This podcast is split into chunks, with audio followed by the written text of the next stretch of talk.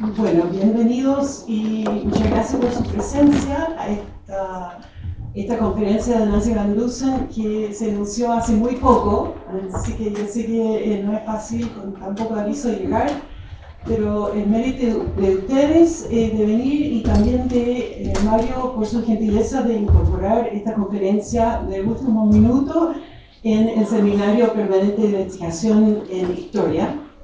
Eh, estamos aprovechando una estadía de investigación de Nancy Van Dusen en Chile. Ella se comunicó conmigo que venía y tenía un par de preguntas. Me preguntó por cerros que podía escalar, o no escalar, caminar, conocer. Y, eh, y eh, yo, bueno, le dije que de todas maneras tenía que hablar en la Universidad de Chile. Em, ella es profesora titular de Queen's College Toronto, Canadá. Eh, es historiadora del mundo atlántico, de América colonial y sobre todo de los Andes. Eh, sus especialidades son eh, la historia de la esclavitud en el mundo ibérico, las relaciones de género y la espiritualidad femenina en el Perú colonial. su libro muy recomendado que ella nos acaba de regalar a nuestra biblioteca, entonces va a estar ahí muy luego.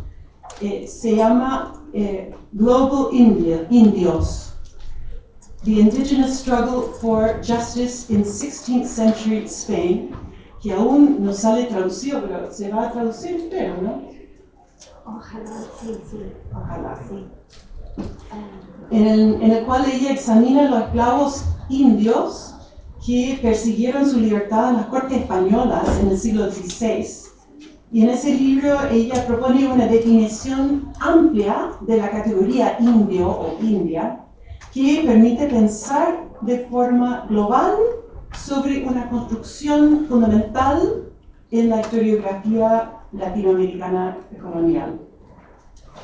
Hoy día va a hablar eh, sobre otro tema de su interés y otro nuevo libro, porque Global India es del año 2015, si no me equivoco, pero bueno, el, el año pasado publicó otro libro que se llama Embodying the Sacred, Women Mystics in 17th Century Lima.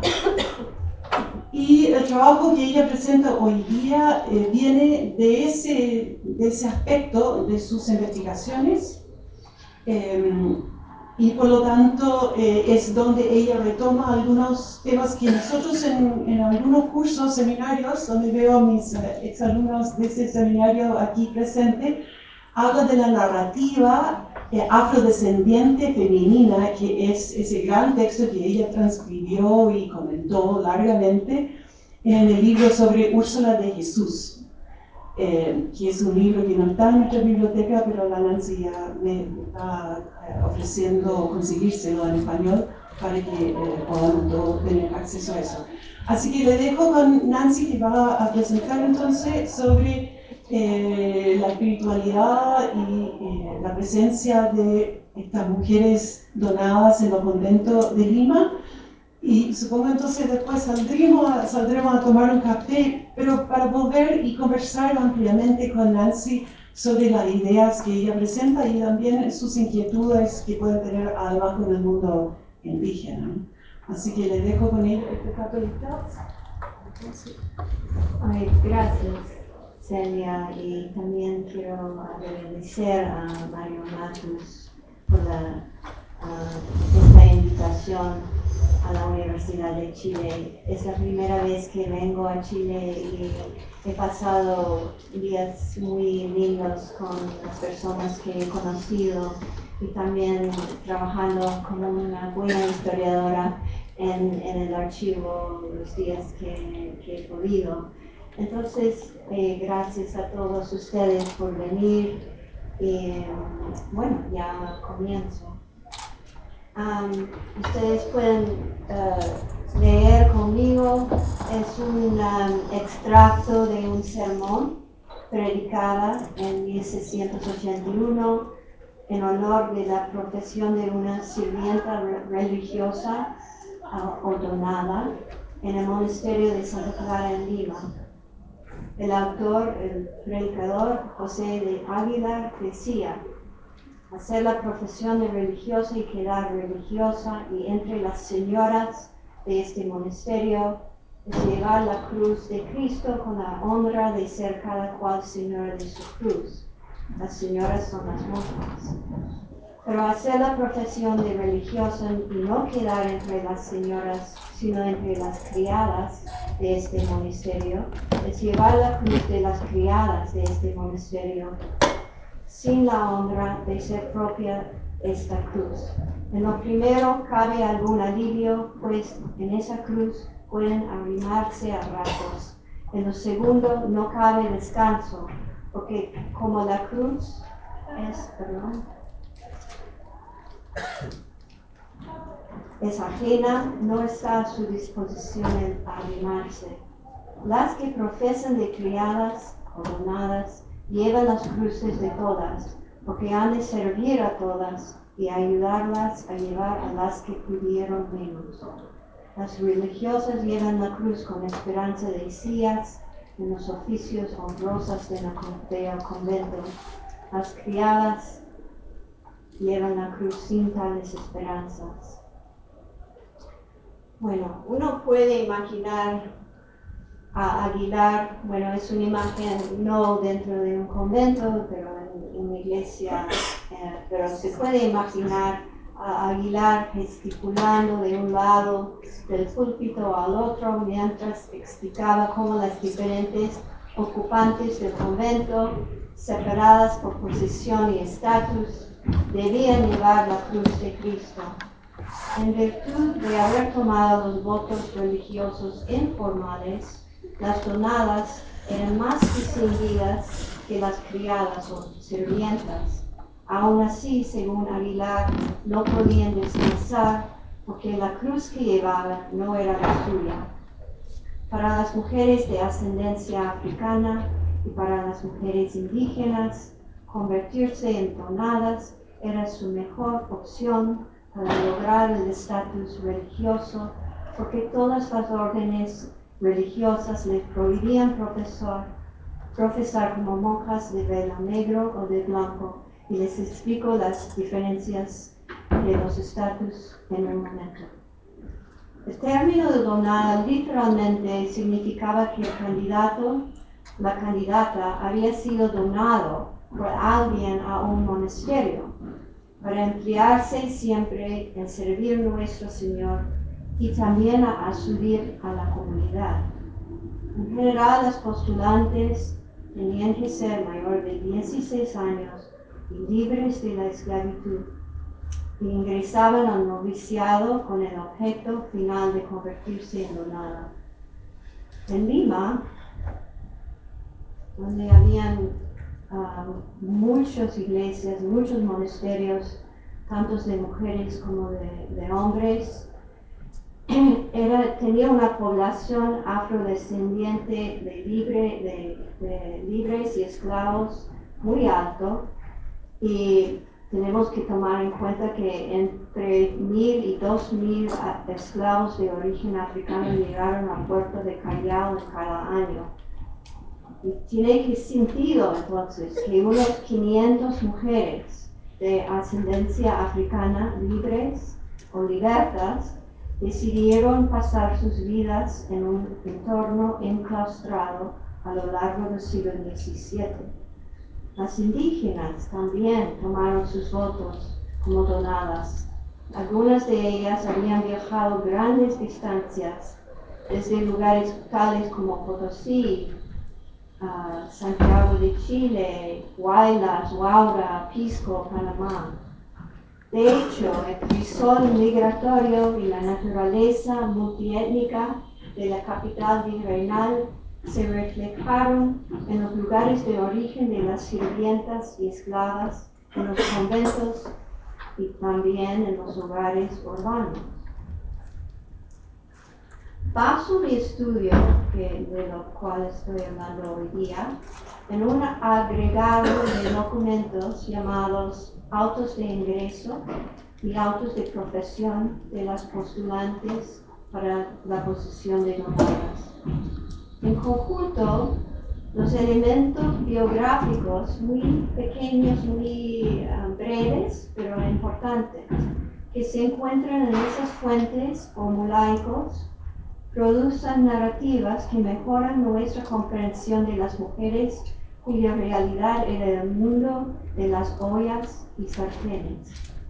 Cuando se combina con fuentes notoriales, podemos obtener la idea de las limitaciones que ellas enfrentaron y también del consuelo espiritual que encontraron en sus deberes sagrados y en sus intercambios íntimos con los demás sirvientas, esclavas y monjas.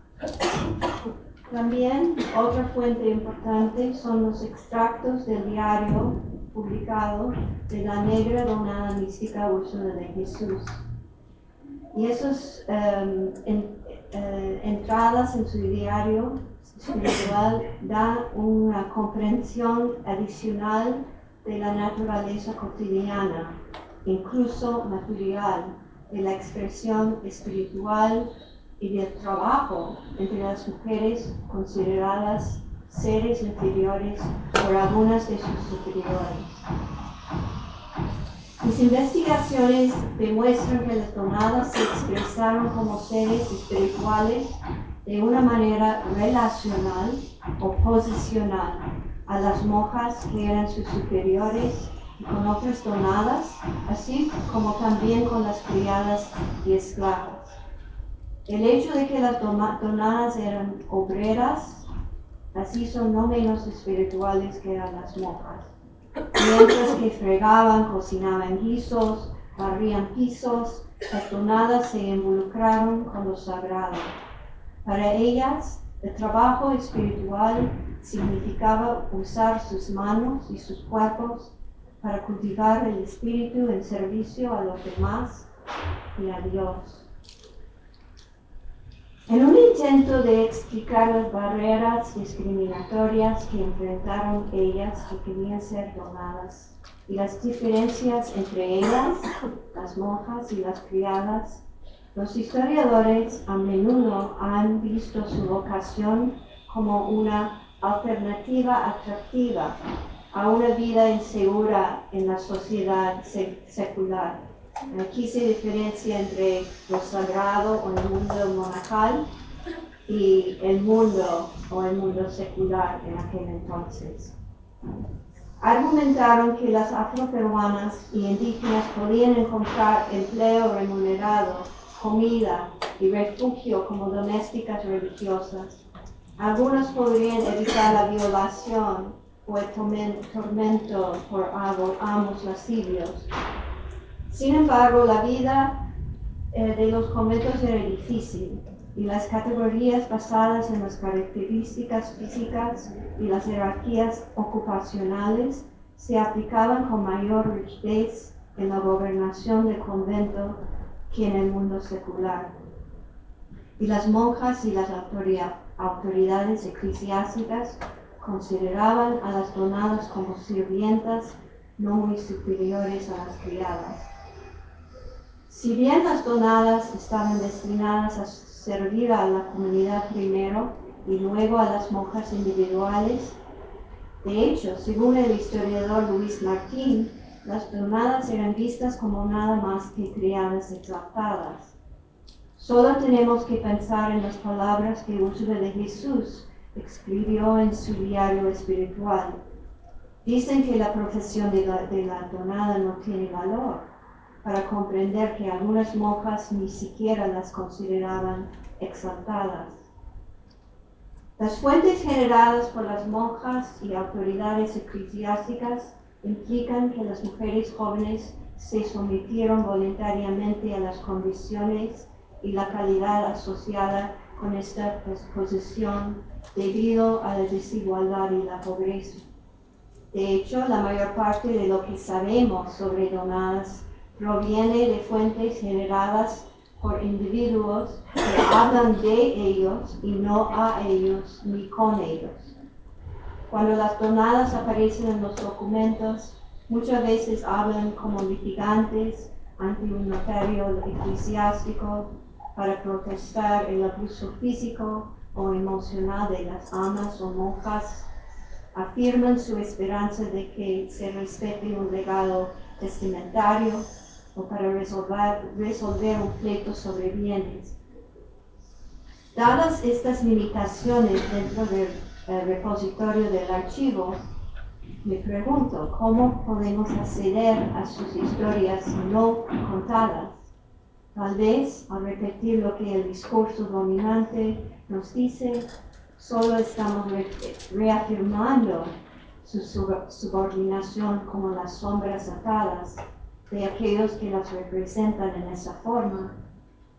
Si bien es casi imposible meterse en la cabeza de estas tonadas, yo creo y sostengo que es posible hablar sobre la dimensionalidad de las tonadas, especialmente sobre las intimidades y lazos matriarcales formadas con sus amas y matones, y también sobre el clima, el, clima económico y religioso más amplio en Lima que influyó en sus decisiones de tomar las fotos. Un análisis prosopográfico de las tonadas muestra que las tonadas no eran un grupo homogéneo y que sus motivaciones para tomar el velo variaban.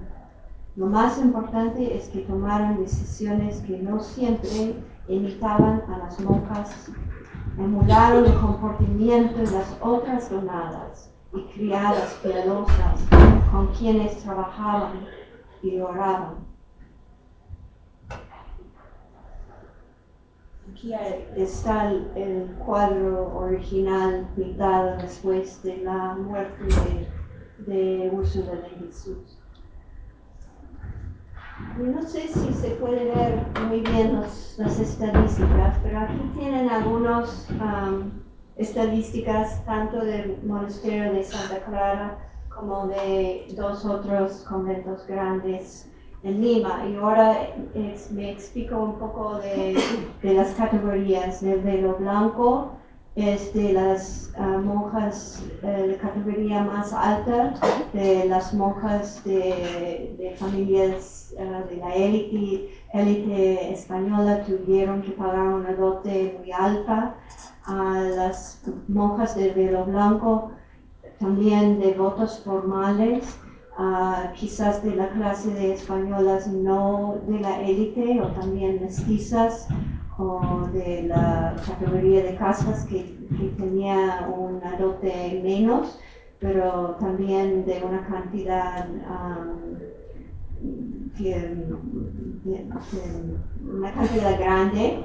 Eh, luego las novicias, Luego viene la categoría de donadas, en la cual estamos hablando ahora, criadas, luego esclavas y seglares, mujeres y niños que entraron, y niñas que entraron para educarse o también para retirarse del mundo. Entonces tú ves, ustedes ven, ven que es una población eh, de unas jerarquías muy rígidas, pero también eh, tienen desde niños hasta ancianas en el convento y mujeres eh, de la élite hasta esclavas viviendo en un espacio juntas. Entonces es un mundo. Entonces dentro de ese conjunto se ve las donadas eh, que un convento podría oscilar entre, de entre 30 hasta 50, ah, que para una casa más pequeña, un convento más pequeño como el monasterio de las Descalzas, tenía, que tenía 70 monjas, podría ser significativo. Entonces, en un convento como Santa Clara, ¿cómo podría, cuál era el proceso de llegar a ser una donada? En primer lugar, la candidata tuvo que ah, promover a sí misma si era de una adulta de 25 años o una monja ah, avanzó su candidatura o un miembro de la familia presentaron el documento que se llamaba auto de ingreso, solicitando formalmente la entrada a la comunidad religiosa como una novicia. La candidata especificaba algunos de sus motivaciones. Aquí vienen los detalles biográficos. Sus talentos en un oficio, por ejemplo, cargaba la cruz o hacía velas o tocaba el órgano. Sus motivos piadosos y cuánto tiempo también había vivido en el convento, así como su temor de vivir en el siglo o el mundo. Luego tuvo que especificar quién iba a pagar la dote de 500 pesos, que no es una suma importante. Si la comunidad de monjas votó para aprobar el ingreso a la candidata, la avideza entonces solicitaba que el arzobispo firmara el auto de ingreso. En ese momento el año de noviciado comenzó, tiempo durante el cual fue enseñada por las monjas, aprendió a ser obediente, caritativa, obsequioso y a hacer gestos de humildad. Estudió los atributos de la oración oral y mental y las más privilegiadas aprendieron a leer textos espirituales. Una vez que la candidata había completado sus estudios, Ah, tuvo que tomar su examen ah, respondiendo a varias preguntas, después de la cual ella tomó los votos simples de pobreza, obediencia, castidad y clausura. Esos votos no eran votos solemnes como las monjas del velo blanco o negro, en el sentido canónico, pero la mayoría los, los tomaron muy en serio, por ejemplo, si una donada quería salir del convento, estaba rompiendo los votos y, eh, fue muy complicado. Después de recitar los, ah, los votos, uh, le dio la donada un velo blanco que alcanzaba hasta los hombros, hombros para distinguir, aquí se ve el velo hasta los hombros de Úrsula, se la distinguía de las monjas y ahí comenzó su vida como donada. Fueron las donadas realmente superiores a las criadas. De cierto modo, sí. Por un lado, las donadas tenían tenure, que no podían ser expulsados del convento y que se hizo más significativa después de mediados del siglo cuando los arzobispos de sondeo trataron de reducir el excesivo número de criadas, esclavas, mujeres laicas y los niños de los conventos. Como ustedes pueden ver, los números de criadas, esclavas y niñas o seglares podía ser un gran ah, porcentaje de la población. Frente a tales exigencias, aquellas monjas, a veces amenazadas con la expulsión de sus criadas, se escabulleron para promover la candidatura de criadas específicas al rango de, de donada. Entonces, se subían a la categoría de criada adonada. Incluso entonces la aceptación en el noviciado no siempre garantizaba porque eran eh, fue un número fijo de, de donadas, ya que los puestos para las donadas eran muy limitados. Ascendiendo al rango de donada luego no significaba trabajar menos de las sirvientas y aquellas fueron suficientes y las que fueron suficientemente privilegiadas para hacer la transición de criada a donada sabían que el trabajo intensivo continuará. Pero sí, a diferencia de las criadas, cada año las donadas fueron enumeradas en la tabla de oficios. La tabla de oficios cada año designaron las tareas que las monjas del velo negro, las monjas del velo blanco y las donadas iban a hacer. Por ejemplo, la tabla de oficio frecuentemente menciona a las donadas como asistentas a las monjas de velo, negro, de velo blanco. Las monjas de velo blanco supervisaron las tareas más mundanas del convento. También trabajaron juntas las donadas con sus subordinadas, subordinadas, las criadas y las esclavas. Entonces todas trabajaron juntas, pero con posiciones designadas uh, diferentes.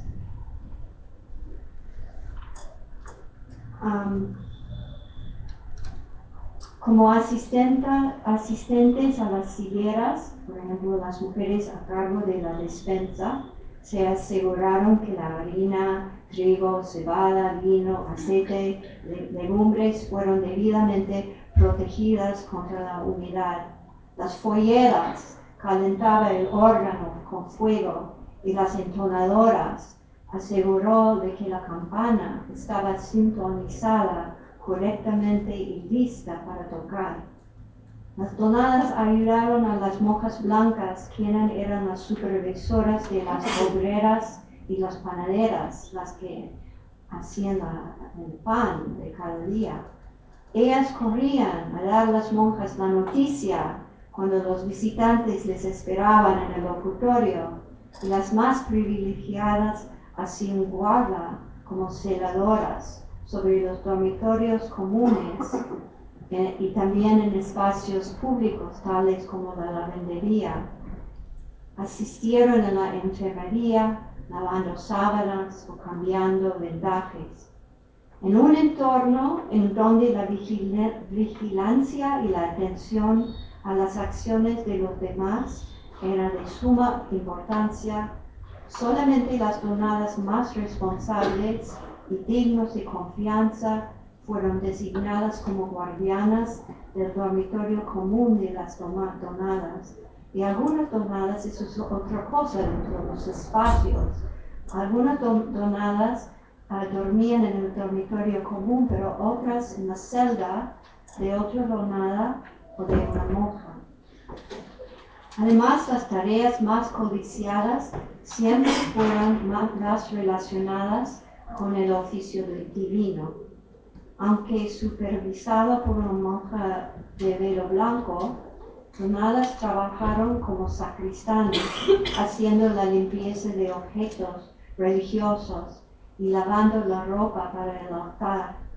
Una actitud para una vocación particular, por ejemplo, fabricar velas. También ayudó a una criada subir al nivel de donada, segundo observada por Lorenza de Meza, que con los 26 años logró, logró entrar en noviciado para donada en la encarnación, porque ella había estado llevando la cruz en procesión durante más de 10 años.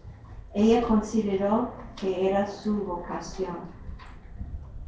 Aunque la obediencia significaba seguir, las órdenes, estando, estando ranurada en posiciones inferiores, producían luchas internas y rencores porque las monjas donadas y criadas utilizaban sus propios criterios para determinar el valor y el prestigio de tareas específicas. Sabemos que, que existían esas diferenciaciones pero el desciframiento de la clasificación de ciertos espacios de la cocina como superior a la lavandería o viceversa, las tareas asociadas con, en la cocina mejor que las de la lavandería es sumamente difícil. Para Úrsula de Jesús, la cocina era el lugar eh, fue el último lugar en donde quería trabajar y se sentía, y se nota en su diario, deprimida y resentida cuando las monjas la mandaron a hacerlo. La evidencia sugiere que las donadas guardaban celosamente sus derechos a mantener el mismo oficio año tras año en la lista de oficios que, que acabo de mencionar. Y de que de vez en cuando tomaron medidas extraordinarias para evitar que la abadesa les asignaraban tareas codiciadas o despreciadas. Otra característica que distingue las donadas de las criadas es el ser amas de esclavas, eran dueños, dueñas de esclavos. Habían donadas que poseían esclavas y algunas de ellas habían heredado un esclavo como parte de un legado testamentario o un esclavo fue donado o prestado a ella ah, por un miembro de la familia o por una persona piadosa. Ser dueña de un esclavo dentro del convento ayudó a las donadas a obtener ingresos adicionales por sus formaderos del, trabajo fuera del convento y también les proporcionaron el respeto de las otras donadas. Algunas fueron ah, referidas en los documentos como doñas ah, y de aquellas monjas de velo blanco que no fueron, que no, no tenían esclavos. También disminuyó su dependencia a las monjas de velo blanco ya que podían vivir más cómodamente en sus propias celdas, que es aún otra cosa que distinguía las mujeres eh, en ese ambiente conventual. El prestigio asociado con determinadas tareas, en particular las relacionadas con el oficio divino, permitió a las donadas a posicionarse favorablemente en relación con otros miembros de la comunidad religiosa. En muchos niveles diferentes, sin embargo, la asociación con una figura femenina de gran alcance dentro del convento aún era aún más crucial en la determinación de quién se convertiría en donada y cuándo y cuál sería su situación en los años venideros.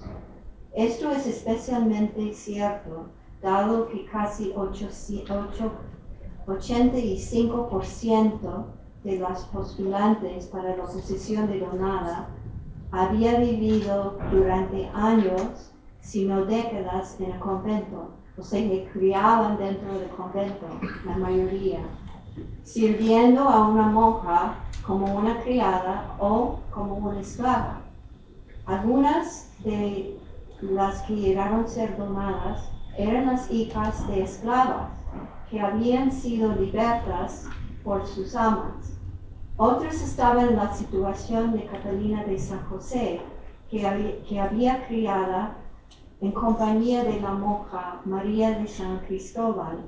La monja deseaba lo mejor para Catalina y donó los 500 pesos para pagar la dote. Entonces muchas de las monjas pagaban la dote, que significaba que, que tenía que tener un lazo casi familiar con ella. Ese patrón sugiere una clasificación interna entre las suficientemente privilegiadas para avanzar al siguiente nivel de o esclavo a criada o de criada a donada. También sugiere que las candidatas cuyas matrones fueron monjas de gran alcance tuvieron más oportunidad de subir de rango. Sabemos de muchos trabajos ya escritos que cuando las mujeres de la élite española o criollo entraron en, en el convento, para convertirse en monjas de velo negro, rápidamente se insinuaban en las agrupaciones, habían como facciones o bloques de hermanas, madres, hijas, tías, sobrinas, que residían generación tras generación en las mismas celdas y pasaron las celdas de generación a generación.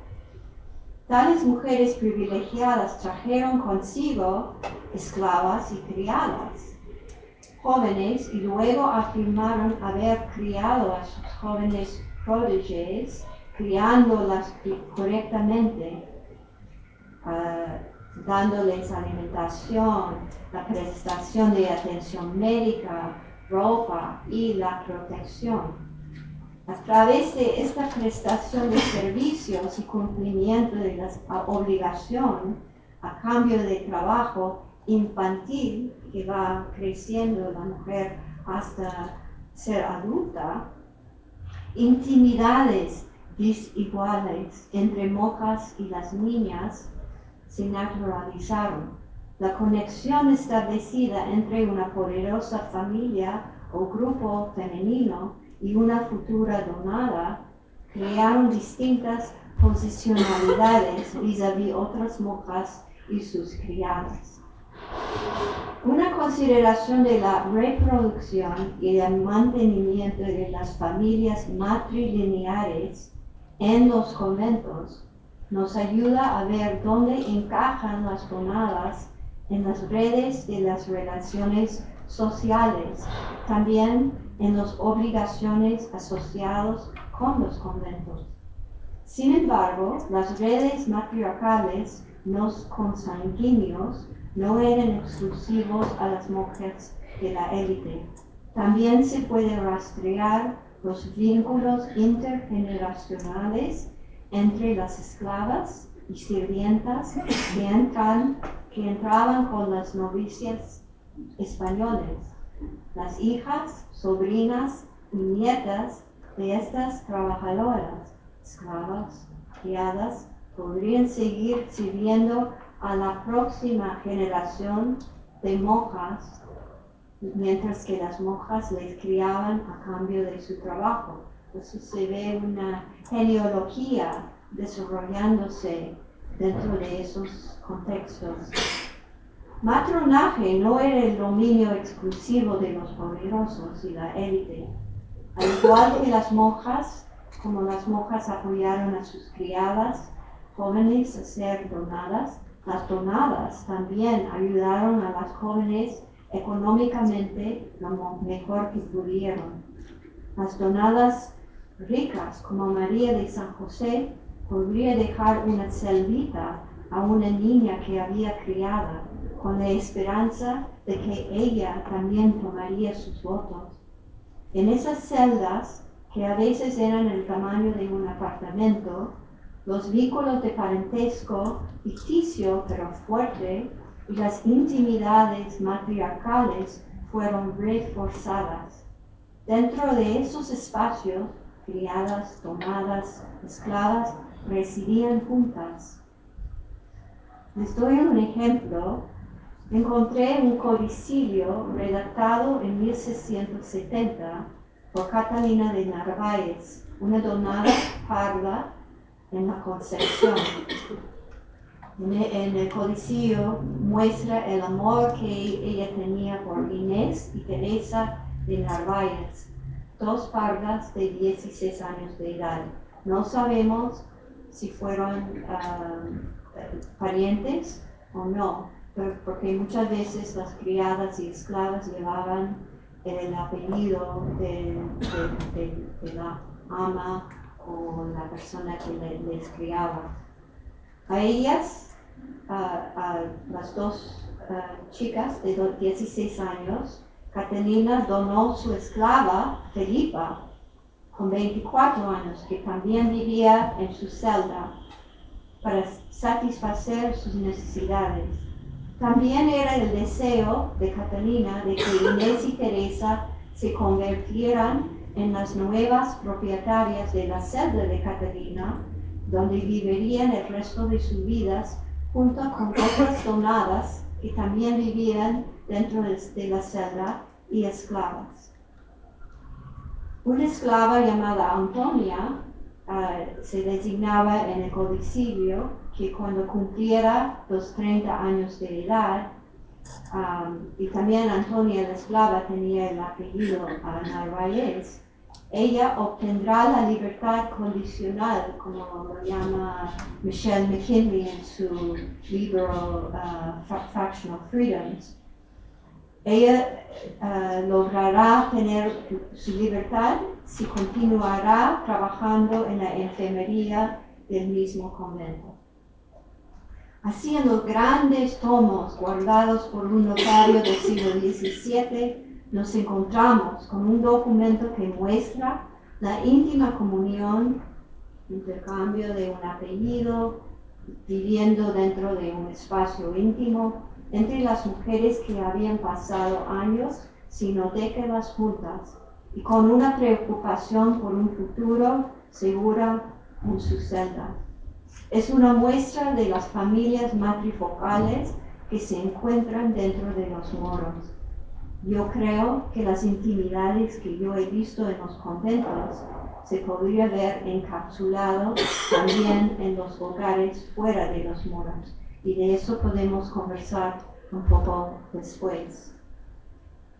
Es un error pensar si una joven pasó la mayor parte de su vida trabajando en el servicio de una monja, se rompiera o renunciara a los lazos familiares fuera del convento, a pesar de que podrían haber sido separadas por largos periodos de tiempo, los padres también aparecen en los autos de ingreso solicitando la aceptación de sus hijas como novicias y pagando a su lote. Entonces ellas que no habían vivido dentro del convento por muchos años y otras que sí. Por ejemplo, Pablo de los Ríos, un teniente, escribió a su hija legítima Agustina, como dotada en tal virtud que nunca abandonó el claustro, ni siquiera cuando se produjeron los terremotos. Él pidió que se le diera a Agustina la oportunidad de perseguir su noble objetivo de llevar el velo y servir a Cristo. En conclusión, con una lectura atenta a los detalles que uno se encuentra dentro de los documentos, los autos de ingreso, de tomar votos, de las tablas de los oficios, de los codicilios, se da cuenta que las mujeres se sienten atraídos por convertirse en donadas por una variedad de motivos, algunos materiales, otros psicológicos, otros espirituales. Algunas mujeres eligieron este camino para asegurarse de su libertad. Las intimidades matriarcales de la vida conventual y la posicionalidad de donadas en relación con las otras criadas, esclavas y monjas, así como su capacidad para efectuar una vida espiritual, también influyeron en sus decisiones y las oportunidades que, que les presentaban. Los diálogos que se mantenían con las monjas y donadas que les enseñaban, sus compañeras y sus modelos espirituales, les animaba a seguir el camino espiritual. Su decisión de ser donada dependía del apoyo de sus familias, como o por una donación o por haber sido criada desde su infancia por una monja. También dependía de la capital económica y espiritual que podían acumular durante su vida. Es evidente que estas mujeres supuestamente sometidas no aceptaban el mundo que se les imponía, pero tampoco siempre resistían. Cuando leemos la literatura sobre la, servidumbre, ah, a veces leemos, eh, ah, seguimos el modelo de, de, la resistencia y a veces, bueno, no, no se resistían o no siempre negociaban sus identidades o no siempre invitaban a sus señoras españolas. Tampoco fueron las donadas marginadas o reprimidas servidoras aplacadas con promesas no cumplidas. Las donadas sabían en sus cuerpos y en sus mentes que la materialidad de lo sagrado manifestaba no solo en los manteles y velas gruesas que habían formado con sus propias manos, sino también en el agua jabonosa, en los guisos y salsas y en las escobas que pastaban los pisos. Tal vez la pregunta es, ¿qué podemos aprender de la política monacal de la intimidad femenina y cómo se puede aplicar uh, ese conocimiento, esa, esa metodología a los hogares limeños. Sí, podemos, por ejemplo, uh, aprovechar de libros uh, tales como The Disappearing Mestizo, escrito por Joanne Rappaport, una antropóloga, sobre eh, cómo la gente en, en um, Granada, Nueva Granada, hablaba de las categorías de diferencia, cómo distinguían e, ellos entre, entre sí. O también podemos aprovechar del libro de Celia Cousin, que trabajó uh, el donado uh, santo Martín de Porres y su mundo uh, dentro de un convento y cómo vivía tanto su experiencia de sus dones espirituales, pero también la discriminación y el, servidumbre. Y finalmente podemos uh, aprender del libro de Michelle McKinley que habla um, de, de, qué es la libertad y cómo, cómo la libertad no es un logro total a veces, que hay hay libertades condicionales, como hemos visto en el caso de, de, la esclava que podría lograr tener su libertad si trabajara por 10 años más en el convento. Entonces, eh, pensando en, en, esa literatura, Rastreando las relaciones matriarcales entre monjas y donadas, también plantea preguntas sobre los posicionamientos de uno mismo en relación con los demás y un análisis más profundo sobre las sensibilidades del poder que tienen lugar en las tareas, que tienen lugar en los espacios ocupados, en la comida que uno come, en las posibilidades de movilidad dentro de ese mundo doméstico de la Lima colonial o el Santiago colonial o aún así en una encomienda. Uh, también se puede preguntar, aquí uh, acaba de salir un libro de un um, académico en literatura, David Kazanjian, uh, que está preguntando qué es la libertad. Uh, siempre es, eh, hay una, um, siempre se compara la, la, esclavitud con libertad, o sea que o son polos opuestos, o libre y no libre, uh, o también lo que es agency o voluntad en, en, en esas relaciones de servidumbre. Entonces, eh, mi trabajo, eh, espero que les, han hecho preguntar cómo se define la libertad o el no ser libre o avanzar un rango o tener un estatus diferente de otra persona. En fin, hay mucho por hacer para entender ese mundo muy rico y muy provechoso del servidumbre. Gracias.